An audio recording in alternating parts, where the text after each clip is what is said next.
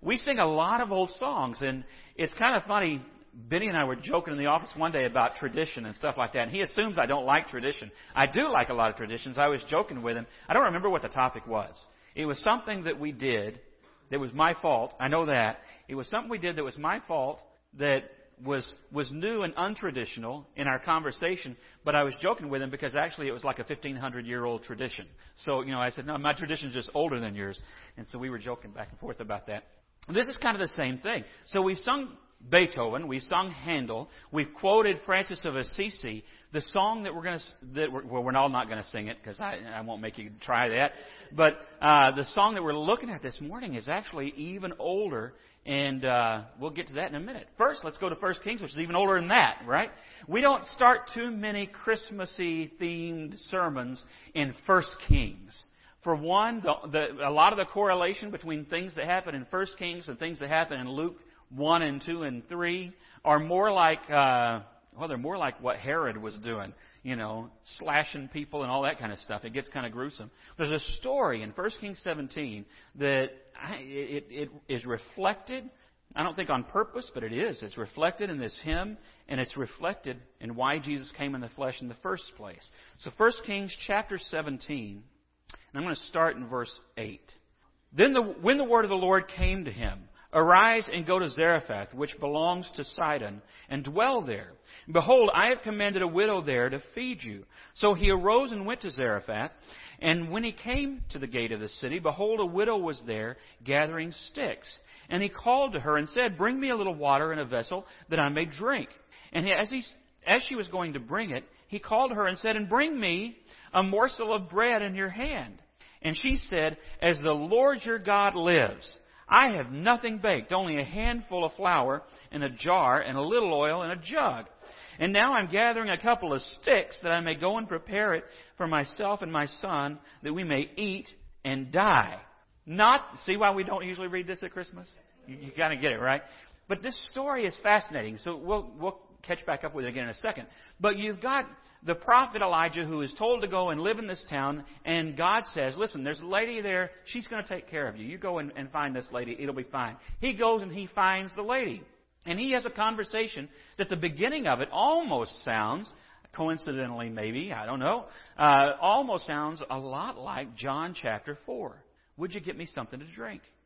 And he says, you know, could you, could you get me something to drink? Oh, and, and by the way, while you're getting that, because he is a man, he's a prophet and he's there on God's path, but he is still a guy. So he says, oh, by the way, I'm hungry too. And he says, isn't that just wrong? And he says, except that in this case, he's, he's trying to teach her something. But he says, you know, could you get me something to eat too? And the lady says, and I, you know, scripture, you, you, you want to know what kind of tone they said it with? I'd love to know the tone this lady answers him with. At, at first, she's being hospitable and kind, as was her nature and her culture. You know, hospitality ranked way high in Middle Eastern culture at the time and still. And so you kind of wonder at this point because it seems like she turns to him and it's like, Are you kidding me? Really? Look, all we've got, I don't even have any bread made. We've got a little oil and we've got a little bit of flour and it's just enough. I'm going to go home I'm going to bake my son a biscuit and we're going to die. You still want that bread? You know, there's probably some of you who have heard that at home I'm, before. Mm-hmm. So she does that, but look what happens. Verse uh, 13. And Elijah said to her, Do not fear. Go and do as you have said. But first, make me a little cake of it and bring it to me. Well, stop right there. You wonder what's going through her head now. So he, he says in this gracious tone, no, it's okay. Just, you know, go home and, and, and bake the bread. Do what you're going to do. Go ahead. Go break that loaf. But I'm going to need you to bring me a bite first. And then go ahead. that sounds horrible, doesn't it? Y'all go ahead and go home and eat and die. But could I have a bite first? You wonder. It's a good thing she let him finish the sentence. Some, you know, some of us would have gotten a frying pan to the head before he finished the part, the good part about what he's going to say. And he says, and afterward, make something for yourself and for your son. For, verse 14, thus says the Lord, the God of Israel, the jar of flour shall not be spent, and the jug of oil shall not be empty until the day that the Lord sends rain upon the earth. And she went, and she did as Elijah said. That's an impressive statement right there, isn't it? Because she doesn't necessarily know this guy from Adam. A guy shows up, says he's a prophet of God. Maybe she knows by reputation, maybe she doesn't. And he says, Listen, this is what God has said. If you make this loaf of bread for me, and as long as I stay with you, it's not going to run out. There's no logical reason for her to trust that because it doesn't work that way. Life doesn't work that way. Flour doesn't work that way. You know what it's like when you get to the bottom of the flour thing. You have to go to the grocery store. Not, oh, it'll just refill itself. And if somebody walks into you and you're almost out of flour and it's your last, and they say, Could you bake me something and give me my part first, but don't worry, God's going to refill your thing, you would look at them not like she did, I think. Maybe like she did at first. But she goes. It's an incredible act of faith that she does there. She went, did what Elijah said, and she and her household ate for many days. By the way, household usually in Bible means not just her and her son, not just her and her son and Elijah, her and her son and Elijah, and everybody else that dropped by on a regular basis during the week. That's kind of the Bible meaning of household. So we don't even know how many people were really eating off of this loaf of bread made from all this flour and everything else.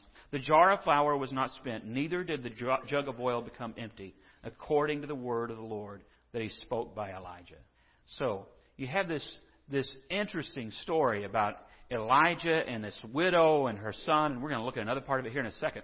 And why do we look at this when we're looking at Jesus' birth? Why would we look at this when we're talking about Christmas and a, and a Christmas carol? Here's why. The Old Testament is full of moments that are meant to have a, a meaning that is fulfilled in Jesus Christ. It happens from the very first pages of Genesis. That you have, uh, whether it's a prophecy uh, or, or just an action, sometimes people, identities. You know, uh, David, King David becomes himself a symbol of the coming Messiah because the Messiah would come through David and would be a king like David. And so there's, there's all these people, events, happenings, prophecies in the Old Testament that point forward to Jesus. Now, prophecies are one thing. There's another topic called type and shadow, or, it may be called shadow and reality. Type and shadow. Uh, this is it's a Bible study term, and and I know some of you, it's the Charlie Brown voice. Whoa, whoa, whoa. But listen, this is cool. This is really cool. You go outside on the sidewalk on a day, there may not be many shadows today, it's kind of overcast. Go out on a normal Texas day, and what do you see on the sidewalk? James suffering from the heat, dying in his own. No, you, you look down at the sidewalk and you see your shadow, right? So, you go out there, you see your shadow. No one confuses the shadow for the reality, but every shadow has a reality. Okay? There is something that is blocking enough light to cast a shadow, and that something is what's real. The shadow is just something that tells you there's something there. Right? If you are the other day, the other day, uh, D dropped by our house to give us a list uh, for those food boxes back there. Well, I was in the in the family room, and I was just I don't remember what I was doing watching. I don't know what I was doing, and out of the corner of my eye, I saw something on two legs, the shadow, pass across the blinds on the window. And I thought, hmm, what was that? you know? Well, I look, and the reality was already gone. The shadow was still there, but I could tell there's a human being on my driveway, you know? And so I, I went to the window. Oh, it's D. Okay, so that's fine. But just seeing the shadow isn't enough, is it? It alerts you. It tells you something's coming. Someone's coming, right? Something is there. In horror movies, it's never good, right? You see the shadow. It's always some animal looking thing goes across the, the screen like Jurassic Park and velociraptors and all that kind of stuff. That wasn't, it was D. Much nicer than a velociraptor.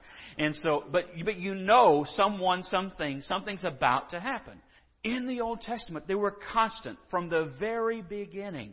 These shadows that God, that showed. It just kind of foreshadowed. It was always vague. Sometimes the people at the time didn't even know that that's what it meant.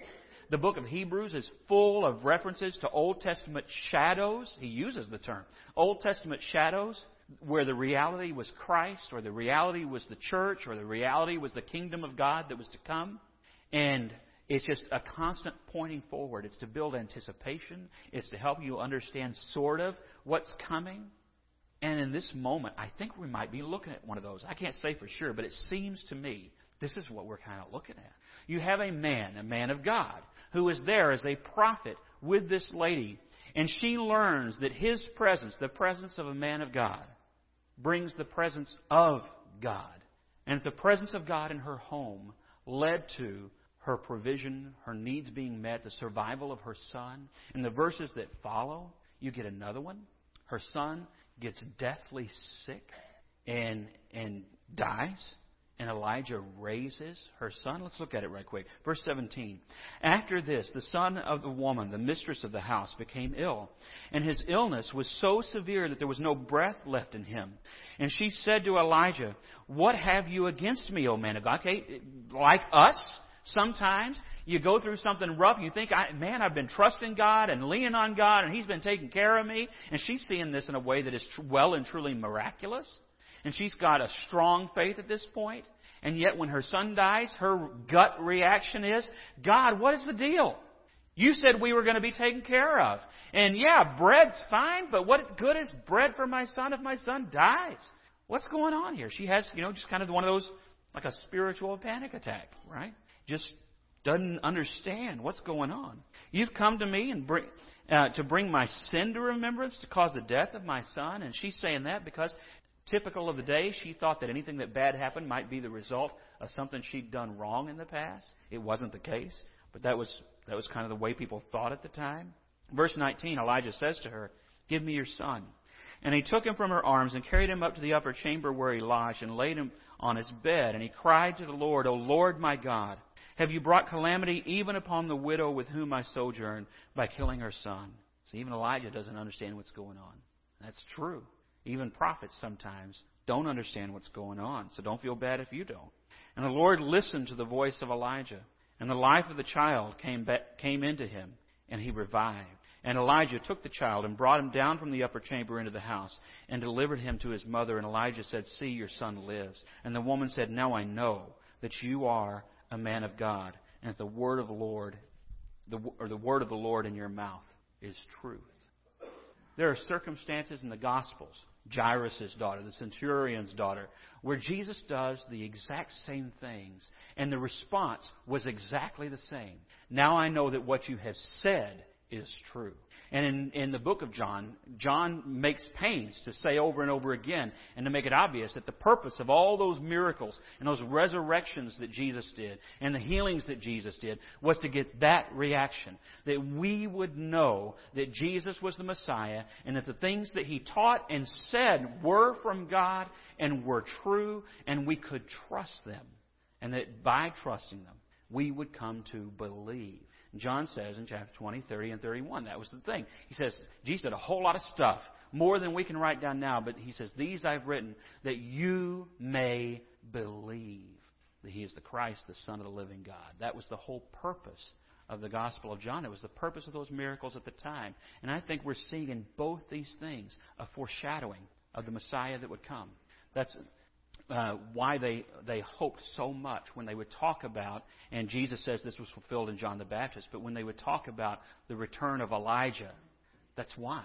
Because some of the things that happened during his ministry were foreshadowings of a hope that they really longed for for hundreds and hundreds of years. And all of it was ultimately pointing to a Messiah who would come to save all mankind. And that brings us to our song for today. It's called Panis Angelicus. That's Latin. It means the bread of angels. I don't know. Anybody here know this song? Jesse, you know this song, don't you? No? I stumped. Je- I shouldn't say stumped. I shouldn't. I know better. I got in trouble the last time I said that. You would think I would learn.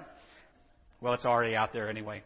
So I did. That's hard to do because Jesse knows a lot of Jesse knows a lot of songs and Jesse knows a lot of old songs too. I don't I don't know you know getting the name to that tune war on old hymns with Jesse and it might be rough rough game. But this one is old, 1263 ish. You know what I did? I wrote all that stuff down, but I put it. It's on your version. You'll have to look on. I would have to too, I guess. It's all on there.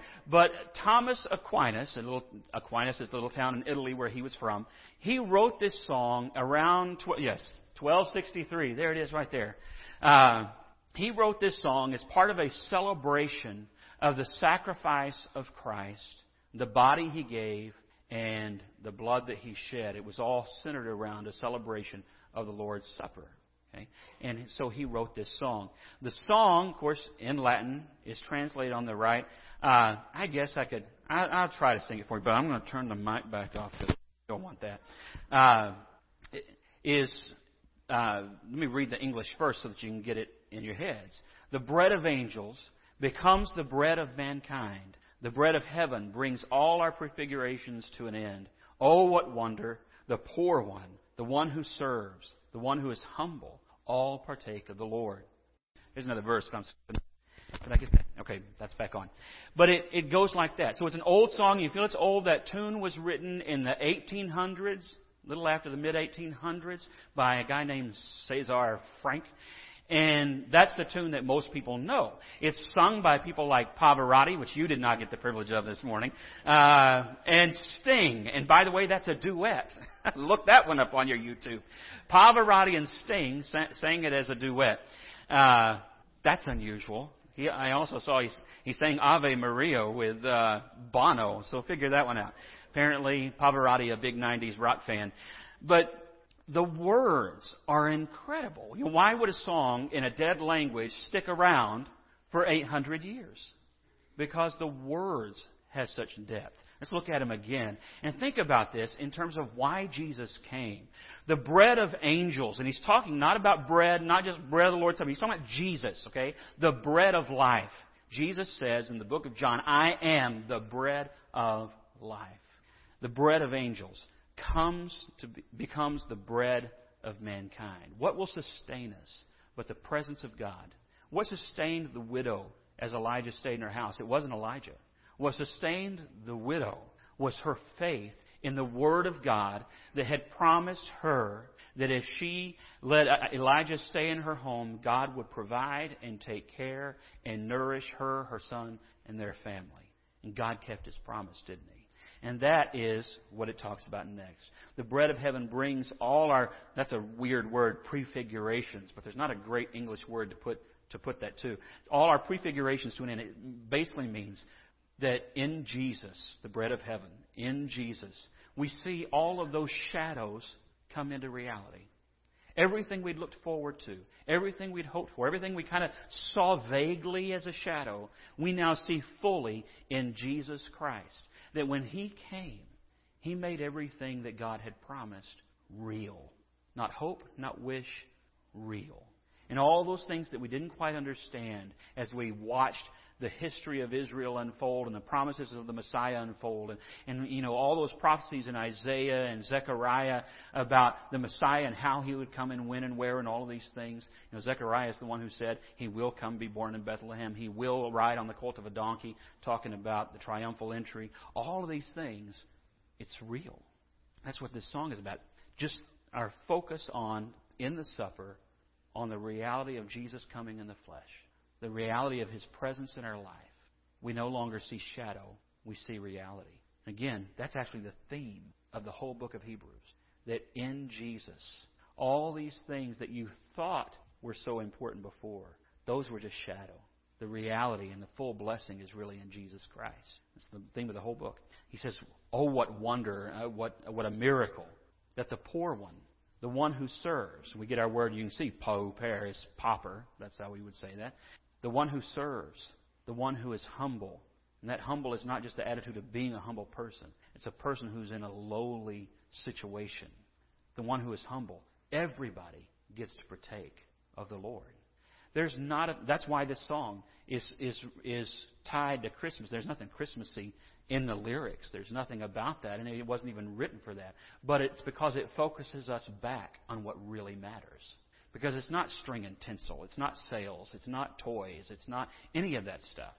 What it's really about is Jesus came in the flesh. He didn't come for a set of people. He didn't come for a few people. He didn't come for people who had it all together. He didn't come just for the rich. He didn't come just for the poor. He didn't just come for a middle class. He came for everybody. He didn't come just for the people in America or the people in the West. He came for everybody. And this song celebrates that when we come to the table of the Lord, we focus on the Christ who came, Christ who lived, the Christ who died, so that all could live. Just like the widow, his presence changes everything. We go from a state of desperation to a state of blessing because of the presence of God and our trust in His Word. Look over at John chapter 6. In John chapter 6, He calls Himself the bread of life, right? And this is where we get that from. Let me flip over there too while I'm at it. Before we read the passage that's up there, I'm going to go back. His critics had said to him, in verse 31, Our fathers ate manna in the wilderness, as it is written, He gave them bread from heaven to eat. And Jesus said to them, Truly, truly I say to you, it was not Moses who gave you bread from heaven, but my Father gives you the true bread from heaven. For the bread of God is he who comes down from heaven and gives life to the world. They said to him, Sir, give us this bread always. And Jesus said to them, I am the bread of life. Whoever comes to me shall not hunger. Whoever believes in me shall not shall never thirst. But I said to you that you have seen me and yet do not believe. Let's skip down to verse 52. The Jews then disputed among themselves, saying, How can this man give us his flesh to eat? So Jesus said to them, Truly, truly, I say to you, unless you eat the flesh of the Son of Man and drink his blood, you have no life in you. Whoever feeds on my flesh and drinks my blood has eternal life, and I will raise him up on the last day. For my flesh is true food, and my blood is true drink. Whoever feeds on my flesh and drinks my blood abides in me, and I in him. As the living Father sent me, and I live because of the Father, so whoever feeds on me, he also will live because of me. This is the bread that came down from heaven, not like the bread the fathers ate and died. Whoever feeds on this bread will live forever. Okay, they had a reaction to this that I think probably sometimes if a visitor uh, hears us read this here this morning goes, I'm not sure what we just read, you know, because Jesus is sitting there going, you got to eat me. You got to eat my flesh. You got to drink my blood. And if you don't eat my flesh and you don't drink my blood, you have no part of me. And if you don't eat my flesh and if you don't drink my blood, you have no part of the Father. And you got to eat my flesh and you got to drink my blood. And people at the time looked at that and said, ah, I was with you on a lot of this. Man, I think I'm out right now. This is weird. Things took an odd turn because they're taking him pretty literally, and he's meaning it, you know, in a in a symbolic sort of a way, and they don't they don't quite catch at first. Jesus clears it up. Now, I will say that there's there's controversy over what does Jesus mean here. A lot of Christian history, and I'm not going to argue either side. I don't guess this morning, but I'll show you what I think.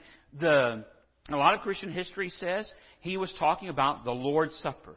That if you do not eat the bread and drink the cup, if you're not faithful in that observance, then Jesus is telling you what that's all about. Here are the consequences. That to have fellowship with me, you need to take part in this covenant meal all the time. Now that's actually, I will tell you, that's actually in, and we're using the broadest term possible Christian here. In Christendom, that's the way I like to say that. In Christendom, that's the majority view. I'm going to tell you that straight out. But let me let me show you what Jesus says, and it's it's where I lean. Okay, I, the other is actually still quite important and has a lot of depth and a lot of meaning, and I get it. But let's let Jesus interpret Jesus, and I think I think we'll see what he means. So let's start in verse six, no, 60. When many of the disciples heard it, they said, This is a hard saying. Who can listen to it? But Jesus, knowing in himself that his disciples were grumbling about this, said to them, Do you take offense at this? Then what if you were to see the Son of Man ascending to where he was before? It's the Spirit who gives life. The flesh is no help at all. The words that I have spoken to you are spirit and life. But there are some of you who do not believe, for Jesus knew from the beginning those who did not believe uh, who it was who would betray him. And he said, This is why I told you that no one can come to me unless granted him by the Father. So look back there again at verse 62, uh, 63. It is the Spirit who gives life. The flesh is no help at all. The words that I have spoken to you are spirit and life. We sing a song. Go to another old song. We sing a song about uh, breaking bread by Galilee. And it's sung all the time right before the Lord's Supper. Break thou the bread of life, right? Break thou the bread of life. You know what that song really is about? It's not about that bread. Not, in a sense, yes. But it's not about the Lord's Supper. When he says to bless it as to bless the loaves by Galilee, he's still not talking about the Lord's Supper. He's talking about what he just said he was talking about in verse 62. It is the wor- his words that are spirit and are life.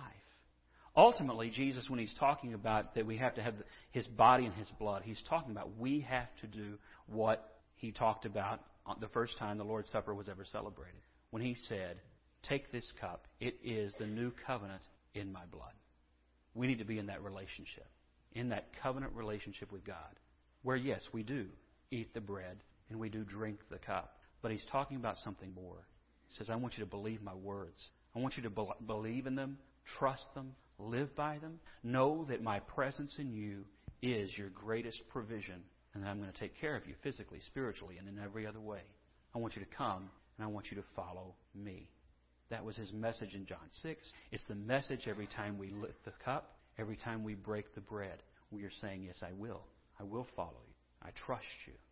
And I eat this bread and I drink this cup because I am keeping my promises just as you are keeping yours. We're in that covenant relationship with each other. There's one other song uh, that I want to look at as we close. This one I'm going to actually get you to sing with me, all right? Uh, oh, Holy Night. We looked at it a couple of weeks ago. But we did not look at verse 3, okay? In verse 3, there is the same theme as Panis Angelicus, except this one's in English. This time, it's actually a French song itself. Uh, but I'm not going to make you sing, you know, if you heard me speak French, here's one thing you know. The only French I know is uh, Grey Poupon. And that's American, okay? And that's American.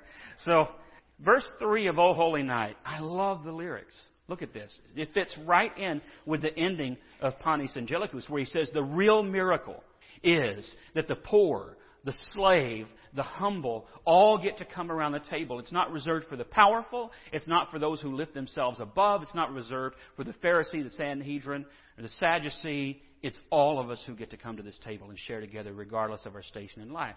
And verse 3 of O Holy Night celebrates the same thing. Truly, He taught us to love one another his law is love, and His gospel is peace. Chains shall He break, for the slave is still our brother, and in His name all oppression shall cease. Sweet hymns of joy and grateful chorus raise we. Let all within us praise His holy name. Christ is the Lord. Oh, praise His name forever. His power and glory evermore proclaim. His, that says the same things. Let's go back to the beginning. We're going to sing this one together. if We can't. And I'm going to go ahead and ask you to stand for this, even though Curly's got a stander right after it. You just go right ahead. You can't sing "Oh Holy Night." Pavarotti never sat down. That's what I noticed. So. We celebrate all these things because Jesus has come. Who cares what the date? Who cares what time of year? Jesus has come. And we celebrate in the bread, we celebrate in the cup together all the time because it's so worthy what He's done to bring us grace, to bring us glory, to share His honor, regardless of where we come from. No matter how broken. Uh, I was thinking earlier, this is kind of like I used to have, I don't remember what music service it was. Maybe it's a dead feature on iTunes. I can't remember. Uh, but there were there were sections in the, I think it was the iTunes store where you had tracks that everybody knew of a particular artist. So let's say Johnny Cash. You had tracks of like uh, uh, the Ring of Fire. Everybody knows the Ring of Fire. But then you could click over on deep tracks, and it gets into songs that, that had lyrics that were, were much fuller, deeper, obviously, and, and that might be lesser known, maybe not, some of them pretty popular. And it's kind of like going from the Ring of Fire to that last album he did, Remember the last one where everything was centered around his brokenness, around his redemption, and around the grace of God. He talked a lot about mistakes that he had made, regrets that he had, but also he talked about that Jesus had pulled him through all this mess and all this brokenness and things that he was still to his dying day just absolutely ashamed of. But God had provided a way in Jesus Christ. The, these songs, they're kind of like the deep track section. O Holy Night and Panis Angelicus, we don't sing them. the one, I don't, couldn't even find an English singable translation. People just stick with it in the Latin for whatever reason. Because it's kind of like the deep tracks. To celebrate that Jesus became the bread of life. to feed everyone, regardless of where you come from, regardless of your station, regardless of what you're going through. You find peace. You find joy in Jesus. This is the morning that you need to lay everything at the cross of Christ and become a covenant child of His, where you take His bread and you take His cup and you live in communion with Him. And we invite you to that as we sing this morning.